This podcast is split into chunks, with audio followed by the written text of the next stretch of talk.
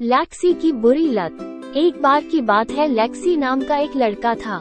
लैक्सी अपने mobile phone में इतना खोया रहता कि वह अपना सारा समय सोशल मीडिया पर स्क्रॉल करने, गेम खेलने और अपने दोस्तों के साथ चैट करने में बिताता था।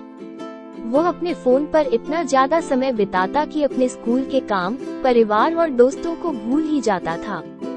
एक दिन लैक्सी अपने फ़ोन पर दोस्तों से चैटिंग करते हुए स्कूल से घर जा रहा था। वो अपने फ़ोन को देखने में इतना व्यस्त था कि उसे अपनी ओर आती एक कार की भनक तक नहीं लगी। कार ने उसे जोरदार टक्कर मार दी और लेक्सी को गंभीर चोटों के साथ अस्पताल ले जाया गया। अस्पताल में रहते हुए, लेक्सी को एहसास हुआ कि उसके फ़ोन की लत के कारण उसका अपने आसपास की दुनिया से ध्यान हट गया था।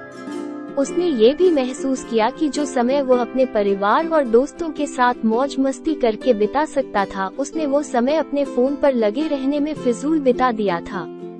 उसकी रूह काम गई जब उसे समझ आया कि इस फ़ोन की आदत के कारण उसका ध्यान सड़क पे नहीं था और सड़क पर लापरवाही के चलते उसकी जान भी जा सकती थी, लेकिन वो वो बाल बाल बच गया था। इसलिए ठीक होने के बाद, लैक्सी ने अपने तरीके बदलने का फैसला किया। उसने अपना समय अपने फ़ोन पर सीमित कर दिया और अपने परिवार और दोस्तों के साथ अधिक समय बिताने लगा। उसने अपने स्कूल के काम पर भी अधिक ध्यान देना शुरू किया और बेहतर ग्रेड प्राप्त किए।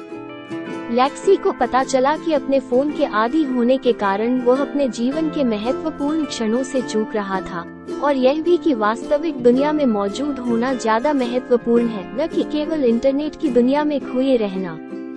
कहानी का नैतिक उपदेश ये है कि मोबाइल फ़ोन की लत के कारण बहुत बुरे परिणाम हो सकते हैं और हमें हमारे फ़ोन पर अपना समय सीमित करना चाहिए।